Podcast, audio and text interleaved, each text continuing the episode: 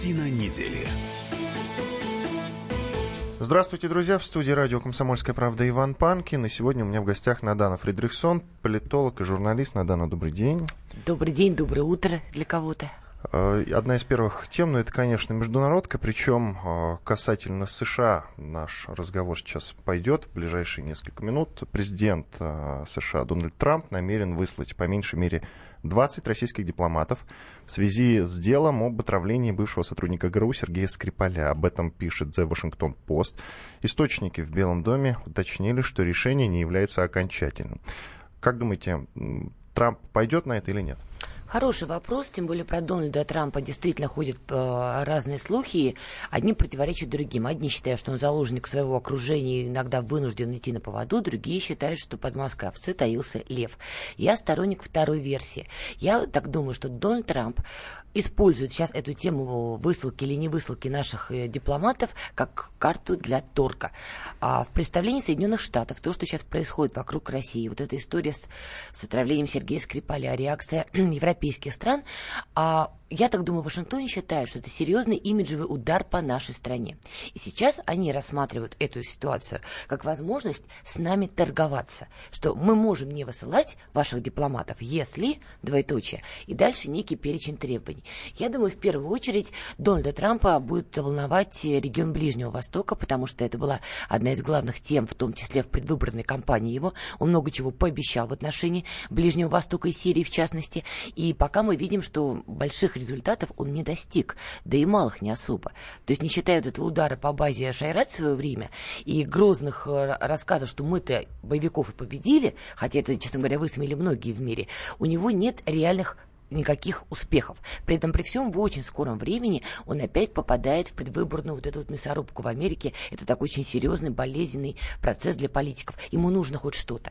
Поэтому, я думаю, сейчас он будет использовать эту тему для торгов, чтобы мы где-то уступили, чтобы где-то пошли навстречу, а в ответ, мол, мы не вышлем ваших дипломатов. Но, на мой взгляд, а, Вашингтон со своей колокольни оценивает, и колокольня Вашингтона в этом смысле находится немножко в другой системе координат, чем колокольня Москвы. Москвы. Для нас, конечно, крайне неприятна вот эта ситуация, которая происходит.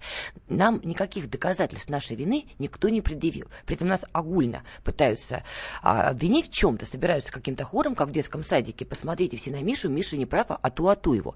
Конечно, для нас это неприятная ситуация. Мы настроены на диалог с западными нашими партнерами. Но если сейчас Европейский Союз и Соединенные Штаты в едином порыве, бездоказательно, значит, высылают наших дипломатов, для нас это не конец света. Мы ответим, например, такими же мерами. Также вышлем в ответ американских дипломатов, немецких дипломатов и так далее, и так далее. То есть вот будем идти точно по такому же пути. Да, мы придем к неприятной ситуации. К изоляции. Это, это нет, ну какая изоляция? Ну, у нас... Ну, если у нас не будет никакого ну, не будет, диалога с другими Подождите, странами. Ну, у первых же лиц диалоги сохраняются, понимаете? Дональд Трамп, конечно, заявлял, вот э, буквально сколько, помню, две недели назад, это точно были русские в контексте Скрипаля, но это ему не помешало, понимаете, поговорить с Владимиром Путиным и при этом заявить, что даже, возможно, они скоро увидятся. Все очень относительно. То, что будет высылка, если она будет дипломатов, это неприятно, но это не изоляция, и это не конец света. И переговоры в любом случае с Москвой, они будут вестись. И те же проблемы на Ближнем Востоке, там сирийская, например, проблема, которая главная боль сейчас для всех, по-прежнему она будет решаться в том числе, а, ведя переговоры с Российской Федерацией. По сути, это будет какой-то такой политтехнологический, наверное, даже жест, но для Москвы он не критичен. Неприятен, да, но точно не критичен. Поэтому, если Вашингтон планирует действительно вести торги, вот манипулируя этой темой, я думаю, это не очень правильная ставка. Конечно, мы готовы, я думаю, выслушать какие-то пожелания американских партнеров, но слепо идти на поводу, ой, только не высылайте наших дипломатов, ну, либо у них аналитики плохо еще знают нашу страну, либо они дезинформируют, в том числе Дональда Трампа. Вот и я хотел сказать, но Владимир Путин не пойдет на это. Конечно. И Дональд Трамп это прекрасно, ну, по крайней мере, должен понимать. Они, видимо, судят немножко с другой колокольни, что в их, видимо, мироощущении, я точно не знаю, но это серьезный вызов. Вот, может быть, действительно они считают, что в России это расценят как изоляцию, что будут какие-то, не знаю, народные волнения так далее, и так далее, и так далее. Возможно, у них такая логическая цепочка выстраивается, но она неверная. Но не будет конца света, если вот мы обменяемся высылкой дипломатов. Тем более, подобные прецеденты, по крайней мере, в наших отношениях с э, Великобританией были. И никакому концу света это не привело. Ну, там, по-моему, последний раз в 2006 году, и два года продлилась вот эта неприятная ситуация, а потом, по-моему, в 2008 году все это наладилось. Поэтому если это произойдет, это неприятно, но это не критично. Торговаться с нами на этой почве бессмысленно. Хочу уточнить. Конечная цель, ну вот вся эта история со Скрипалем имеет конечную цель. И эта цель Сирия, правильно? ну, Сирия как одна из составных элементов. Главная То, больная, болевая точка. Одна из, да. То, что мы сейчас видим, мы видим процесс формирования коалиции. То есть мир в очередной раз вступает в ту фазу, когда начинается борьба за передел ресурсов. Ведь та же Сирия, она интересна почему? Дело же не в Асаде и не в сирийском народе, как заявляют наши западные партнеры, которые вот уливаются крокодиловыми слезами, рассказывая, что бедные сирийские дети. Плевать им на сирийских детей, женщин и мужчин. Речь идет о том, что Сирия играет ключевую роль на Ближнем Востоке с точки зрения транспортировки и газа, и торговых путей, и так далее, и так далее. И речь идет о том, кто контролирует эти потоки. Тот контролирует очень такой мясистый кусок кусок на Ближнем Востоке и может задавать тренд очень многим процессам. Борьба идет за это. Сейчас мы видим, что страны действительно стали формировать коалиции, и после небольшой паузы, когда велись переговоры, когда Россия говорила, что мы действительно уничтожили 90% боевиков, и мы это сделали, и все сказали, да, вы молодцы, ну хорошо, боевики уничтожены, но проблема-то исходная вернулась. Изначально с чего все начиналось? До прихода туда боевиков в массовом количестве. Нас не устраивает Асад, говорил Запад. Асад должен уйти. И была другая версия у Ирана, например, который чуть ли не с первого дня поддерживал Дамаск. Россия присоединилась только в октябре 2015 года, потому что боевики тогда уже ну, наступали по всем фронтам. И мы после победы над боевиками вернулись в исходное состояние конфликта. И отступать, отступать от этого противостояния наши западные партнеры совершенно не намерены. И сейчас ситуация может усугубиться. Ведь все это время, когда Запад поддерживал оппозицию, умеренную, неумеренную, бог знает какую, хотя странным образом помощь оппозиции в том числе каким-то образом помогала боевикам, но это отдельная тема. Как-то вот попадало к ним и деньги, оружие и так далее. Но у оппозиции не было конкретного лидера, которого бы они могли предъявить как альтернативу Асаду. Что говорили мы? Ребят, пока нету какой-то другой кандидатуры, нельзя убирать сейчас Асада, потому что если мы уберем, обезглавим Дамаск, совершенно очевидно, кто этот Дамаск захватит, говорили мы. Имелись в виду боевики. На тот момент так и было.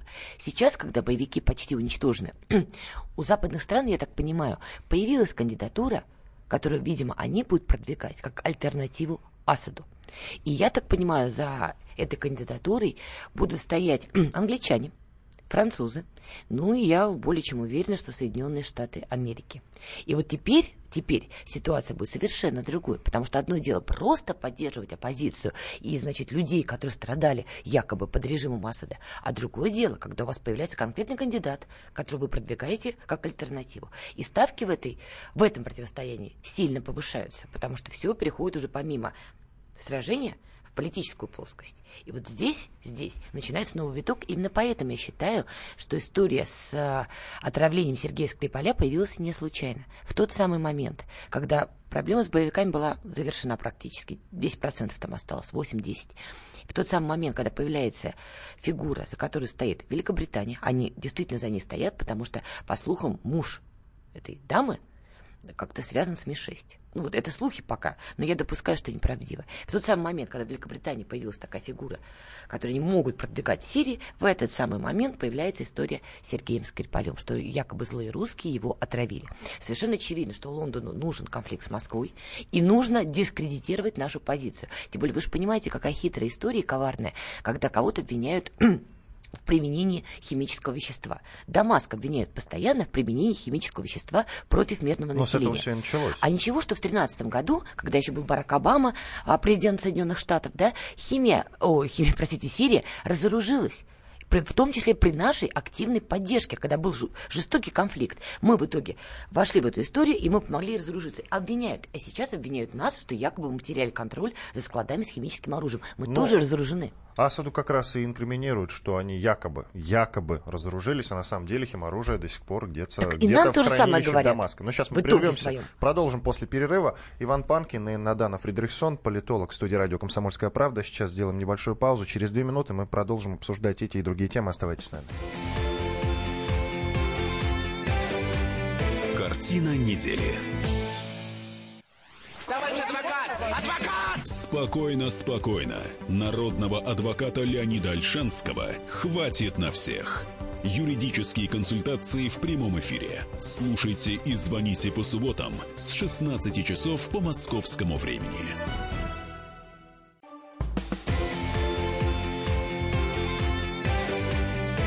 Картина недели.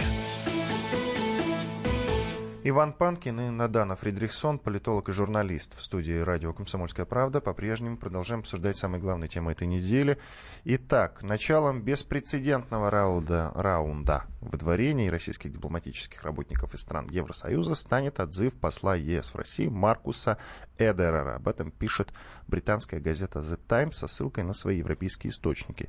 По ее данным, решение о том, что Эдерер уже в, ближайшее, уже в ближайший понедельник, 26 марта, то есть завтра, должен будет покинуть нашу страну на 4 недели, было принято на встрече лидеров ЕС в Брюсселе. Покинет или не покинет, Надан? Как считаете, и чем это грозит? Ну, если покинет. Судя по настрою, который мы сегодня наблюдаем а, у наших европейских партнеров, я так понимаю, а, Брюссель может поддаться общей вот этой вот истерии и действительно вы, э, отозвать, выслать российского, российских дипломатов. Действительно, это возможная история. Но, опять же, вот мы до ухода на рекламу говорили, в том числе о Сирийском театре действий. Я вот вспомнила имя вот этой дамы, за которой сейчас действительно стоит Великобритания и Франция, и я допускаю, что в том числе Соединенные Штаты, Ранда Кассис. То есть, если действительно они будут серьезно продвигать эту даму на сирийском направлении, совершенно очевидно, что они будут максимально третировать европейских партнеров, чтобы они оказывали максимальную поддержку в этом проекте. И в этом смысле, конечно, если они договорились, тогда, безусловно, будет и высылка дипломатов, и жесткие требования какие-то к нам выдвигаться, и постоянные обвинения. Я больше чем уверена, что пройдет очень мало времени, очень мало, к сожалению, и мы услышим очень неприятные обвинения в наш адрес, в том числе в Сирии. Я Еще не... неприятнее, чем сейчас. А сейчас в отношении Сирии, ну какие были обвинения? Когда мы освобождаем... Трамп говорил, что мы недостаточно помогаем в борьбе борьбе с э, террористами. Ой, господи. Вот недавно. Ну, Дональд Трамп э, перед Новым годом заявлял, что это именно они победили боевиков исламского да, государства. Да, кстати, было. Ну, пусть Дональд Трамп живет в том мире, в котором он хочет жить. Вот нравится ему эта система координат. А пусть американцы вообще всегда говорят, что они везде победили. Шварценеггер, Дональд Трамп, еще кто-то говорили о том, что они победили Гитлера, например. Не, ну а вы посмотрите их фильмы, так и есть. Ну вот люди смотрят фильмы своего собственного производства, они видят, что по фильмам а, какие-то герои спасают мир от метеоритов и убивают всех нацистов и так далее, и так далее. Ну вот смотрят они эти фильмы пусть смотрит. Дело не в этом. Дело в том, что а, конечно, скажу, на реальность у него где-то в голове присутствует, возможно, но все-таки давайте не забывать, что наши западные партнеры довольно прагматичные политики. И если что-то говорится для масс, как каким-то пробросом, это одно. Но я более чем уверена, что Дональд Трамп, в общем-то, довольно серьезный человек, у него есть серьезные советники, и то, что он пробрасывает для СМИ, чтобы они это терзали зубами, смеялись или плакали, это одно. Но я вполне допускаю, что все-таки планы довольно серьезные. И когда я говорю про то, что в очень скором времени, возможно, в наш адрес будет направлено очень э, серьезное обвинение, в том числе на сирийском направлении, я имею в виду действительно серьезное обвинение, не в том плане, что там какая-то девочка из Твиттера опять будет плакать и говорить, что остановите злых русских, хотя это в итоге выясняет, что пишет не эта девочка, а ее мама, и там вообще непонятная история с этой девочкой. Я боюсь, что действительно могут поступить обвинения, это мое сугубо личное опасение, что Россия в том числе причастна к, не знаю, к отравлению мирного населения Сирии химическими токсинами. Вот сейчас Дамаск обвиняют в этом бездоказательно. Что им мешает перейти к следующему шагу? Сначала обвиняли Дамаск, потом нас обвинили бездоказательно в отравлении Сергея Скрипаля. Что им мешает объединить, что называется, две фантазии, и не заявить через короткое время, что Москва и Дамаск виноваты в том, что там каких-то сирийцев, например, отравили каким-то токсичным веществом. К сожалению, к сожалению, учитывая, что западные страны действительно сейчас имеют своего кандидата, вот это Ранда Кассис или Кассис, тут с ударением я уточню обязательно, учитывая, что действительно на нее может делаться большая ставка в ее продвижении как альтернатива Асаду, я вполне допускаю, что сейчас будут наноситься массированные удары, в том числе политические, и по Москве, и по Дамаску, чтобы максимально расшатывать позиции и Дамаска, и наши, чтобы вытеснять нас, вытеснять Асада и продвигать свои интересы. Вот это вполне возможно. Что касается Трампа и его советников, ну, во-первых, от него уже разбежалось человек, я не знаю сколько. Вот, разбежалось полтора... или он разогнал? Тут тоже важный момент. И убежали, и все и разогнал, и убежали, я так думаю. Но последние э, перестановки, в том Рекс числе Тиллерсон. с госсекретарем, тут, кстати, я сильно не уверена, что это не личная инициатива Дональда Трампа. Это личная инициатива, он же написал об этом. Он сказал, что он не может найти общий язык. Э, Мало ли что он написал. Есть версия, что сам госсекретарь ушел, сам Рекс Тиллерсон не захотел участвовать в каких-то, значит, там махинациях, которые планировал Вашингтон, и добровольно сказал каретами карету, такой чатский. Ну, вот есть такая версия. Но я абсолютно убеждена, что вот это было решение Дональда Трампа. Дело даже в том, что он был обижен от Тиллерсона за то, что тот его назвал то ли идиотом, то ли придурком, там в октябре 2017 года. Дело даже не Трамп в этом. к этому привык, его кто только придурком не называл. Ну, хотя, говорят, он человек обидчивый, но бог его знает, у нас есть люди, которые имели удовольствие лично общаться с Дональдом Трампом, наверное, они могут рассказать, обидчив он или не обидчив. Но то, что действительно вот эти перестановки, они в том числе могут быть таким символичным олицетворением обновленного Трампа и обновленной политики Вашингтона, ведь какого знали мы Трампа первое время, да? Человека, который заявлял, что он найдет общий язык с Москвой. Как он говорил в предвыборной кампании, Владимир Путин будет меня уважать, я смогу договориться с Москвой. Это был президент, который был настроен на диалог. Сейчас вот эти перестановки, а, бывший глава ЦРУ, который теперь глава Госдепа, женщина, которая вроде как замешана в пытках, ну, по крайней мере, по слухам, теперь глава ЦРУ, все это говорит о том, что Трамп, видимо, сбрасывает старую политическую шкуру, одевает новую шкуру, и это Трамп, который, видимо, будет говорить, что я добьюсь того, чтобы с нами говорили русские. Я заставлю их с нами говорить. Я думаю, мы скоро увидим именно такого Трампа. Ну, последние новости как раз говорят о том, что разговор не получается. Цитирую, власти американского города Элизабет-Сити, который находится в штате Северная Каролина, отказались устанавливать памятник советским летчикам, хотя еще год назад единогласно одобрили его размещение. Отмечу, что речь идет о пяти военнослужащих, погибших при переправе э, самолетов амфибий из США в СССР в годы Второй мировой войны. Памятник должен был увековечить трех русских летчиков, одного украинца и канадца, которые обучались в Соединенных Штатах в рамках проекта «Зебра». Uh, Associated Press uh, цитирует члена городского совета Аниту Хаммер. Я понимаю, что речь идет о том, чтобы почтить память героев, павших в годы Второй мировой войны. Есть американцы, которые участвовали в этой войне и похоронены в России, но времена изменились. Вот так. Так что установки памятника пока не будет. Это ну... не диалог. Было бы удивительно, на самом деле, если бы эта установка состоялась, вот тут действительно было бы о чем говорить. Но, слушайте, мы действительно сейчас находимся уже в состоянии, ну, как минимум, предтеча холодной войны. Я, так навер... холодная да, война уже идет, ну, как минимум года два уже. Я все-таки здесь оптимист. Нет, была риторика, было противостояние, были конфликты, несогласия и так далее, и так далее. Все-таки, на мой взгляд, пока еще не холодная война, но вот еще полшажка, и вот она уже наступит. Конечно, в рамках а, такой кампании, которая проводится против России, против истории, ничего удивительного, когда, слушайте, когда у западных стран стоит задача переписать историю, в том числе Второй мировой войны, и они успешно ее переписывают. Ну, а какой установки памятников, в том числе советским солдатам, вообще может идти речь в их миропонимании. Но они уже напоролись на первые неприятные последствия для себя. Все-таки для западных стран, ну так уж получилось, на данном этапе всегда был неприкосновенен, э, неприкосновенная тема Холокоста. Вот эта тема для них, попробуйте там прийти и сказать, что Холокоста, например, не было. Да вас порвут просто вот зубами и руками на части. Но что произошло?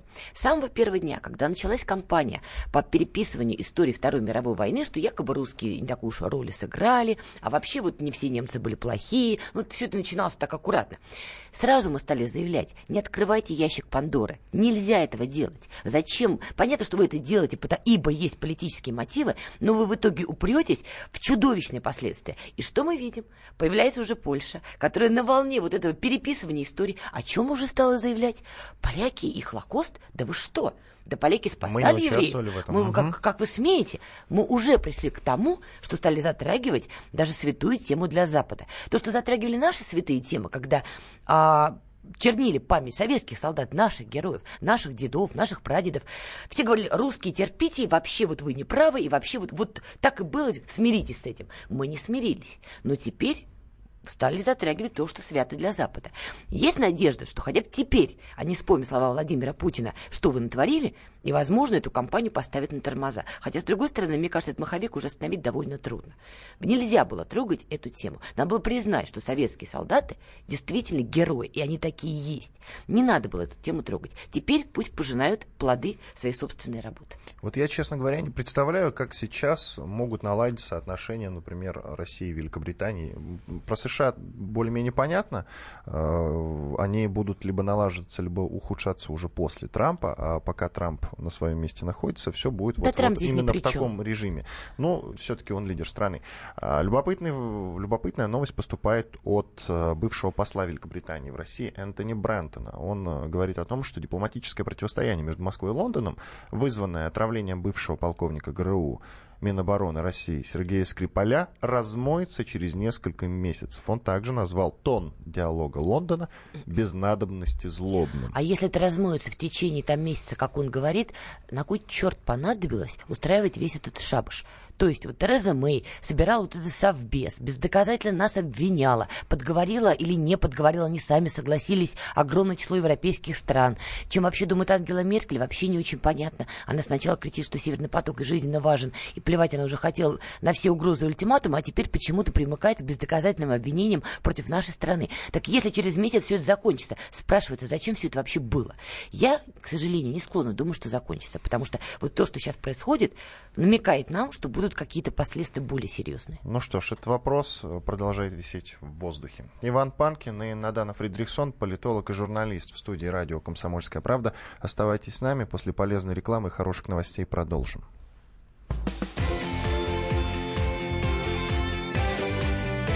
Картина недели.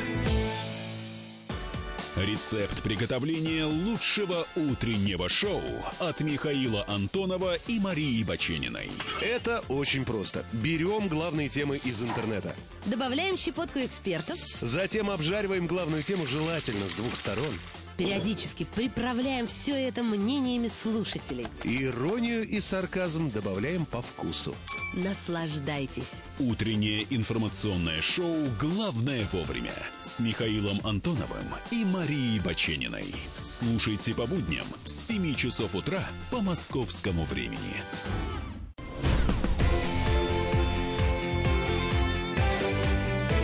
Картина недели. Иван Панкин и Надана Фридрихсон, политолог и журналист в студии радио «Комсомольская правда». Продолжаем третья часть нашей программы. Мы говорим, конечно, о противостоянии России и всего остального мира. Именно так и подаем это Ну, западного все-таки, ну как всего западного. мира. Китай не против нас, Иран а не Китай против не нас. против всех вообще. Он и против всех, и не против ну, всех. Как, Они хитрые и умные. Китайцы. Как пел известный рокер, китайцы не хотят войны.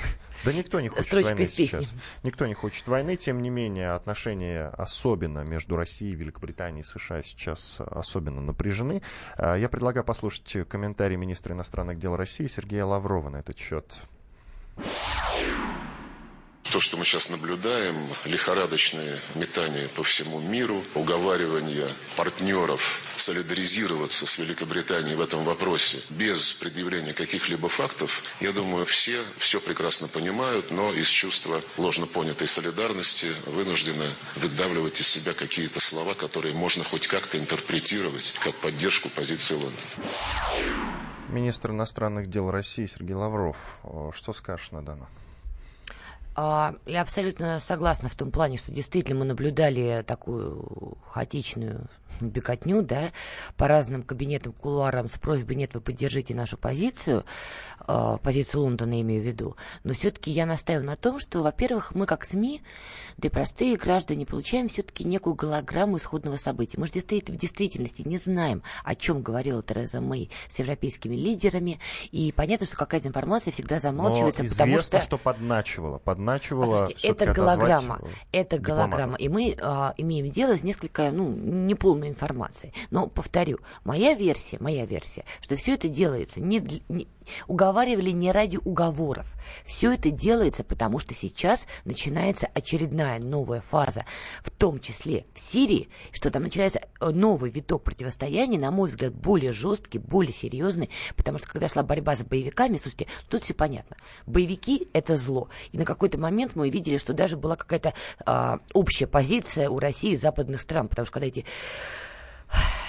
эти боевики, ладно, не буду их никак обзывать, совсем уже расширили свое присутствие, когда пошли теракты в Европе, и даже в Америке прогремел теракт, мы помним, в Орландо, да, понятно, что все объединяли какие-то уже свои усилия и свои личные противостояния отодвигали на второй план. Сейчас, сейчас, когда вновь вернулась исходная конфигурация, конфликт будет более жестким. Поэтому вся эта история с травлением Сергея Скрипаля, высосаны из пальца обвинения, потому что доказательств нет. И тут действительно большой вопрос, кто же вот рванул тогда и ради какой же великой комиссии все это произошло. И вот эта вся попытка договориться, э, договориться с европейскими партнерами, это формирование коалиции против нас серьезной коалиции, в том числе в Сирии, на Ближнем Востоке и в Сирии в частности. И не все европейские страны поддерживают вот эту риторику Лондона, не все готовы играть против нас. И есть возможность того, что мы будем создавать свой пул партнерских стран, формирование коалиций антироссийских и российской коалиции. И все это будет спроецировано в Сирии. И жестокие обвинения будут звучать в наш адрес. И то, что сейчас происходит, это мягкая предтеча тому, что будет дальше. Потому что, к сожалению, я вынуждена предполагать, что обвинения будут гораздо более жесткие против нас, и нам придется иметь дело с ним, и также бездоказательно. Также бездоказательно будут говорить, что мы травим детей в Сирии, например, или еще более жесткие какие-то вещи. А как ты считаешь, почему в списке, в списке тех стран, которые сейчас, скорее всего, присоединятся к Мэй, может быть, уже присоединились, в смысле, к Великобритании, есть, например, такие, как Болгария и Нидерланды? Насчет Болгарии вообще особый ну, вопрос. Ну, вот это для меня самой, честно говоря, загадка. Я пока не готова ответить на этот вопрос. Ну, тут есть разные варианты. Надавили или увидели какую-то выгоду. Тут трудно сказать. Особым путем идет сейчас только Венгрия. Вот можно вспомнить э, вот недавний марш а, мира, который там прошел. А, прошу прощения, насчет Болгарии. Я так сейчас вспомнила, просто Болгария в свое время должна была сыграть одну из ключевых ролей на пути э, газопровода, который в том числе должен был идти через Турцию. Северный поток-2? Нет, Северный поток-2 идет до Германии. Да, да, да. Угу. Турецкий поток, по-моему, от Турции должен был уходить до Болгарии, раз. И второй проект – ТАП-ТАНАП, так называемый, который берет начало из Каспия, азербайджанский газ, также идет через турецкую территорию и также выходит на европейские рынки, тоже через Болгарию. Так вот, Болгария, она в этом смысле была интегрирована в ближневосточные какие-то сюжеты. А мы уже сказали, что вот это Ближний Восток и Сирия всех интересует. Не потому, что там люди погибают, а потому, что нужен контроль за логистикой ключевой. Я так понимаю, что Болгарии, видимо, пообещали или надавили, что она поскольку играет одну из ролей в этом транзите, что она должна примкнуть к правильной, что называется, коалиции. Иначе может потерять все. Поэтому ее здесь логика может быть вполне простой и меркантильной. Еще одна из громких, громких новостей этой недели, это, конечно, новости с Киева. Там суд арестовал Надежду Савченко на два месяца для принятия решения. Суде понадобилось почти три с половиной часа перерыва. Вот так вот. Советовалась, видимо, с кем-то. Угу. Что ты думаешь по, этому, по, этой, по поводу этой новости? Можно ли считать Надежду Савченко действительно настоящим политиком, раз ее сейчас откровенно закрывают там на Украине? Давайте только перед тем, как мы начнем обсуждать э, то, что происходит вокруг Надежды Савченко, я считаю важным всем нам вспомнить и никогда не забывать. Надежда Савченко убивала наших коллег. Безусловно. Она была за а это, осуждена и сидела в тюрьме. К сожалению, к сожалению, вот сейчас все слишком впали в рассуждения про Нашинская Надя, не про Нашинская Надя. Ой, а сместит она Петра Алексеевича, не сместит она Петра Алексеевича. И как-то все стали под «Жги, Надя», «Давай, Надя», читаю я на Фейсбуке кто, русскоязычном. Кто это говорит? Ну, есть разные люди, которые в том числе пишут «Давай, Надя». Лия Хиджакова Своб... только разве нет, что? Нет, нет, нет, нет, нет, нет. «Свободу Нади Савченко», вот это все я периодически читаю. Я никому ничего не навязываю, но предлагаю всем не забывать, что эта женщина убивала наших коллег. А теперь по поводу того, что происходит а, на Украине. Видимо, видимо, все-таки Надежда Савченко решила действительно сыграть серьезную политическую игру. Даже ее ролик с этой предвыборной, о, господи, предвыборной, с Верховной Рады, где она стоит говорит «бу», и дальше вот эта вот фраза «ну что, испугались?» только другими словами. Очевидно совершенно, что это делала хорошая команда пиарщиков, ролик реально хорошо сделанный. И ее действительно сейчас выдвигают против Петра Порошенко. То, что его рейтинг сейчас очень сильно упал, это факт. По последним данным, Юлия Тимошенко вообще обогнала Петра Порошенко. Там был вопрос, если бы выборы проходили в феврале, то то победил бы Юлия Тимошенко, по, согласно мнению опрошенных людей, а Петр Порошенко занял бы четвертое место. Понятно, что, видимо, нынешний президент Украины опасается Надежды Савченко, потому что в свое время сам давал ей медаль Героя Украины. Она не подконтрольна, с ней тяжело о чем-то договариваться. Она, видимо, не хочет играть в командную игру или просто договорилась с кем-то еще. И очевидно, что она не сама планирует быть президентом Украины или играть какую-то серьезную роль. Но она кому-то, видимо, расчищает дорогу. Ее используют вот такое стенобитное орудие. Она должна наносить массированные удары по Петру Порошенко политически и уже наносит. Потому что действительно ее арест – это в том числе серьезный удар по имиджу. Ну, представляете, Петр Порошенко сначала жал руку Михаилу Саакашвили, рассказывал, какой он молодец, как он поможет Украине, потом сам же его высылает, потом награждает Надежду Савченко героем Украины, теперь он ее сажает. И в глазах украинцев даже вот ни политиков, ни международного сообщества. В глазах украинцев это выглядит, слушайте, ну это уже дико просто. При, при этом я не знаю, что происходит с командой Петра Порошенко.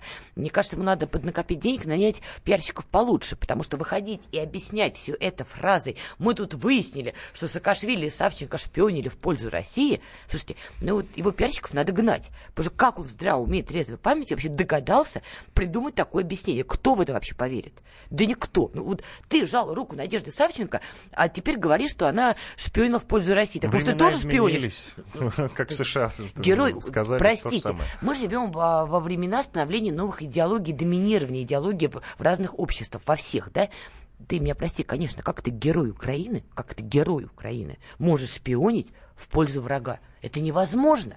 Либо она изначально была шпионом тогда. Тогда вопрос к Петру Алексеевичу, ты как руку-то жал, нарядный либо ты врешь, Петр Алексеевич. Тут не работает. Петр Алексеевич своими силами максимально идеологизировал украинское общество, максимальнейшим образом.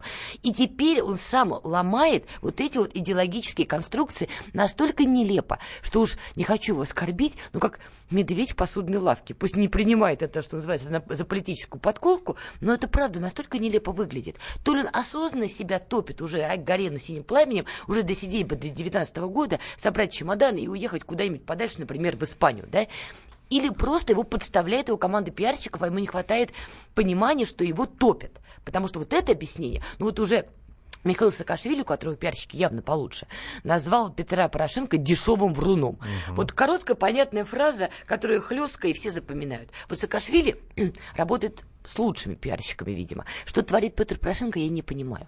В его ситуации надо было действовать совершенно по-другому. Совершенно. Ну, когда у Савченко стали выводить из э, Верховной Рады с криком «у нее была граната в сумке», при этом, когда стали у депутата спрашивать, а вы с чего вообще взяли, что у нее эта граната в сумке была, я не знаю, у нас есть специалисты, которые как-то определяют, есть что как граната в сумке или нет. Ну что это за комментарий? То есть что происходит на Украине сейчас, не очень понятно, и вывод пока напрашивается только один. То ли все массово топят Петра Порошенко, то ли он сам себя топит, то ли они топят себе и не понимают этого. Но это, как в известном анекдоте, все на королеву. В данной ситуации на Петра Порошенко. Ну, кстати, не исключено, что он и сам себя топит, и ему Вряд помогают как-то. Нет, вот сам себя топит, ну что, он самоубийца, что ли? Он прекрасно понимает. Нет, что... просто он плохой политик, он бизнесмен, но не а политик. А причем здесь уже плохой политик? Инстинкт самосохранения должен быть. Ты прекрасно понимаешь, какую Украину ты создал, в том числе создал и ты. Что какой стала Украина после вот этого госперепа... Э. Вряд ли он вообще президент, он скорее свадебный генерал на данных. Разве он должен нет? понимать, что этот свадебный генерал, если он сейчас вот будет так себя топить, его первым пустят на жаркое. И он должен это понимать, что он станет сейчас главным горячим блюдом, который будут все есть и рассказывать, какой вкусный. Он должен это понимать. Мы можем по-разному относиться к Виктору Януковичу, можем по-разному оценивать его политику, сам он был виноват, не сам он был виноват. Но то, как с ним поступили, это черная метка, в том числе теперь для Петра Порошенко. И если он правда планирует сейчас все пустить на самотек и успеть в самолет до Испании, он очень сильно рискует, потому что может не доехать до своего самолета. И его могут в политическом плане разорвать на части. Поэтому он должен это понимать.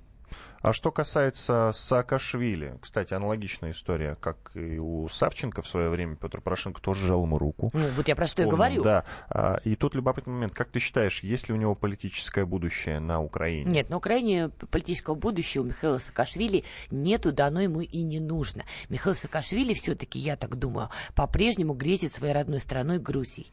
И он не забыл Но он про эту Грузию идею. ничего не говорит, Ну, он только он про щас- Украину говорит. Он сейчас и не может об этом говорить, потому что в топе тема Украины. И сейчас Саакашвили хороший политтехнолог. Он не будет говорить сейчас о Грузии. Он о ней упоминает, но говорить не будет. Но я абсолютно убеждена, он хочет вернуться, и я допускаю, что это произойдет. Иван Панкин и Надана Фридрихсон, политолог и журналист в студии радио «Комсомольская правда». Сейчас прервемся на две минуты. После этого нас ждет четвертая, завершающая, финальная часть нашей сегодняшней программы. И там тоже очень много интересных тем. Оставайтесь с нами. Вы можете нам писать 8 967 200 ровно 9702. Это WhatsApp и Viber. Картина недели. Главное аналитическое шоу страны. Михаил Зинович Юрьев, Михаил Владимирович Леонтьев, Илья Савельев. Это главтема. Они знают, как надо.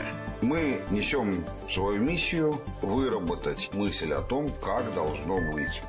Программа «Главтема» на радио «Комсомольская правда». Слушайте в прямом эфире каждый четверг с 20.00 по московскому времени.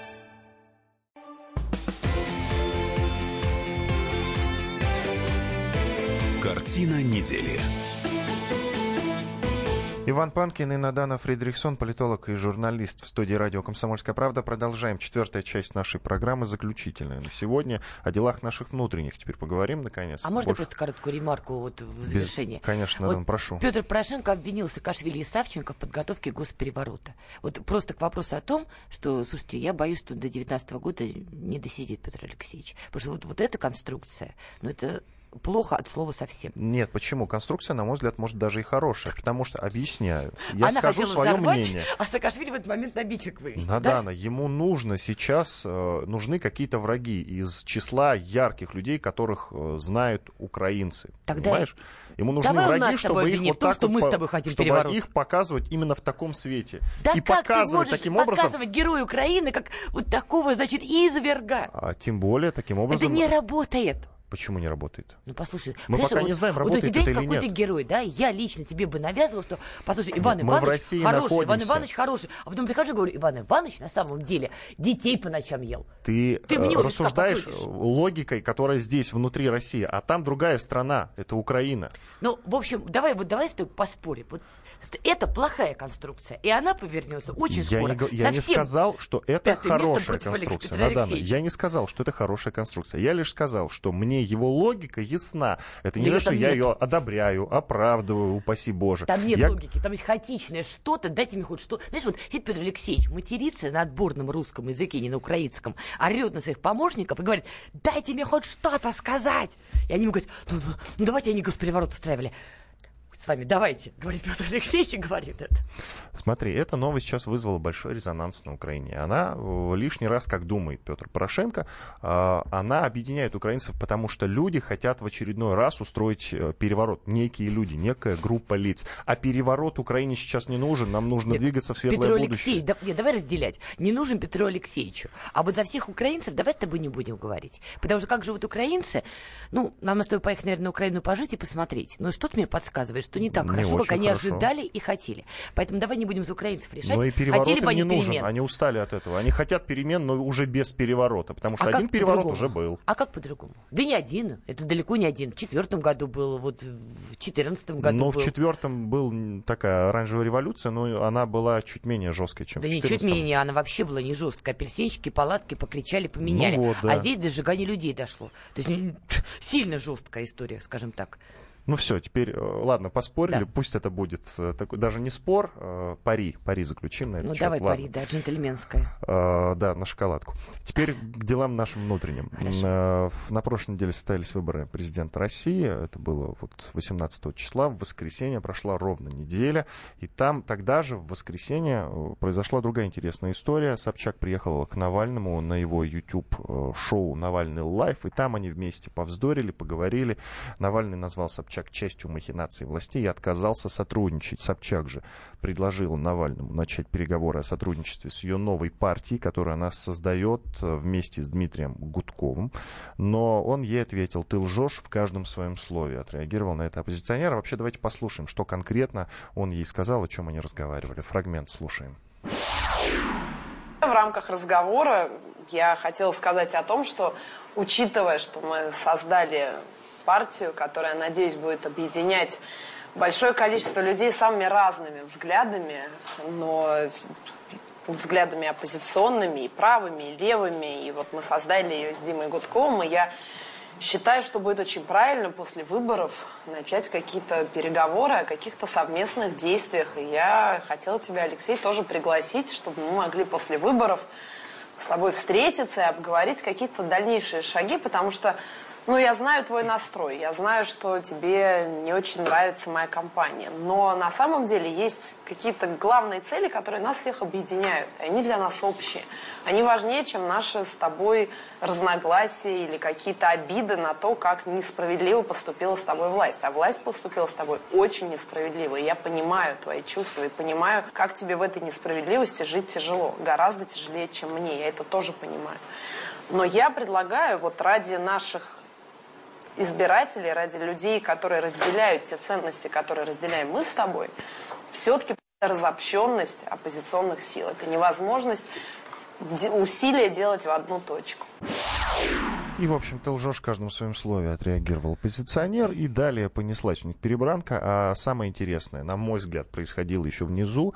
На проходной вот этого Навальный лайф в здании, где они находятся, там охранник не хотел пускать Собчак и ее делегацию. Потом согласился пустить Собчак, но не хотел пускать ее делегацию. Я себе вообще слабо представляю, как это возможно. Наверное, была прямая установка ему, да, вот устроить эту потасовочку, Слушай, но... все это снять на видео. Потому что, ну, и Собчак, и другие статусные гости приходили к нам. И, конечно же, за ними идет шлейф огромный, кавалькады из помощников.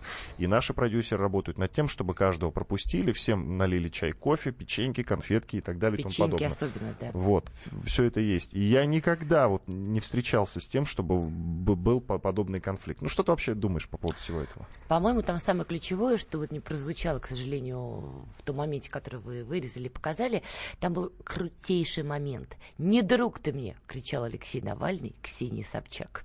Вот это, на мой взгляд, было самое такое мощное во всей этой истории. Потому что действительно Ксения Анатольевна и до предвыборной камп... выборной кампании, и во время, и после. Алексей Навальный мой друг, Алексей Навальный мой друг. Она вот продолжала с, быть Нет, солидарной. Она это, вот смотри, в тот момент, движением. когда она объявила о том, что будет участвовать в президентской она гонке, продолжала... она еще, еще немножечко она говорила, что если, если его допустят, я а потом его отойду в сторону. Не, потом и сразу их отношения изменились к худшему. Моментально. В общем, вот этот момент, он действительно был очень крутой, потому что все-таки она этой темой продолжала спекулировать, действительно продолжала. И делала это не для Алексея Навального, а действительно для определенной части электората, потому что я абсолютно убеждена, что вот как в 2012 году Ксения Анатольевна Собчак не просто так появилась на Болотной площади, и если мы даже вспомним то, что говорил Сергей Удальцов, и когда вышел, у них было тоже свое интервью, он, по сути, обвинял в том, в чем ее подозревали, в общем-то, многие люди, когда наблюдали за этой болотными делами, что она была троянским конем, который действительно тогда внесла серьезный разлом вот в это оппозиционное движение болот, дел наших болотных. И сейчас, сейчас, вот это ее выдвижение, ну, я понимаю, для чего оно было нужно ей. Это действительно повысило ее узнаваемость, и что для нее было более важно, она очень хотела попасть в западное информационное поле, у нее не получалось, в западных странах она была неинтересна ни как интервьюер, ни как э, светская львица и так далее, она хотела туда попасть. Сейчас она эту возможность получила, как политик, оппозиционный политик. Ну и плюс, как э, заявил Алексей Навальный, она на этом хорошо заработала. Ее интересы были понятны. Но я действительно склонна думать, что она не просто появилась в этой предвыборной гонке, что она действительно должна была забрать определенную часть электората Алексея Навального и вообще вообще перетянуть одеяло как-то на себя, чтобы вот э, все немножечко подзабыли про грустного Лешу Навального. Он действительно в этой ситуации выглядел грустным Лешей. Потому что когда ты включаешь эти вот крутые дебаты, где швыряют стаканы, плачут, приводят каких-то, значит, женщин, то действительно такое, согласись, крутейшее шоу, да? И в этот момент ты включаешь, допустим, YouTube, а там сидит грустный Леша Навальный в одиноко, одиноко в пиджаке и говорит, ну вот, вот такая вот история, вот так все плохо, и как-то вот он выглядит очень, вот реально жал, его жалко становится, правда жалко. Он проигрывал вот в этой информационной схватке Просто вот по всем фронтам. Грустный Леша и веселые дебаты, скажем так. И как его считаешь, обида, она него... понятна. Есть ли у него политическое будущее? Да Извини, нет. что прерываю. Вот смотри, в 2012 году, в 2013 году, я еще помню, да, Алексей Навальный, это был бренд, это был оппозиционный, это был крутой бренд. Леша Навальный, Леша Навальный, да, вот он то, он все, я про него слышала, Когда он еще такой он молодец. бился за пост мэра Москвы. Да, ну это правда, он сделал большую ошибку, и не надо было вот играть в этот национализм. И я понимаю, что очень дешевый, хороший хайп, это однодневная такая история короткая. Нельзя играть в национализм, потому что потом это тебя пришибет веслом по голове. Нельзя этого делать, но он пошел по неправильному пути, все ошибаются.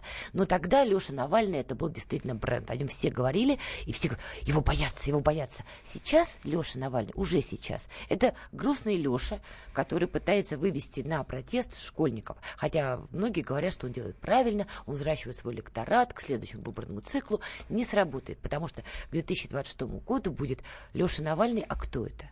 Да-да-да, припоминаю, припоминаю, кто ты такой был. А к 2027 кто?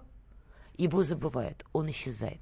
Леша Навальный, если он в скором времени сделает что-то экстра крутое, ну все, это отыгранная карта. Его расследование, даже его расследование, ну да, в интернете начинают кликать, смотреть, но они не вызывают того резонанса, на который он искренне рассчитывает, допуская, что искренне рассчитывает. И все меньше и меньше, и неинтересно. Вот, а Собчак ее компания, вот она интересна, потому что она признала, что я не собираюсь уходить. Я начинаю свою политическую карьеру. И вот за ней сейчас буду действительно следить, потому что там новое, интересное, что она сделает, что она вывернет, с кем она поругается и так далее.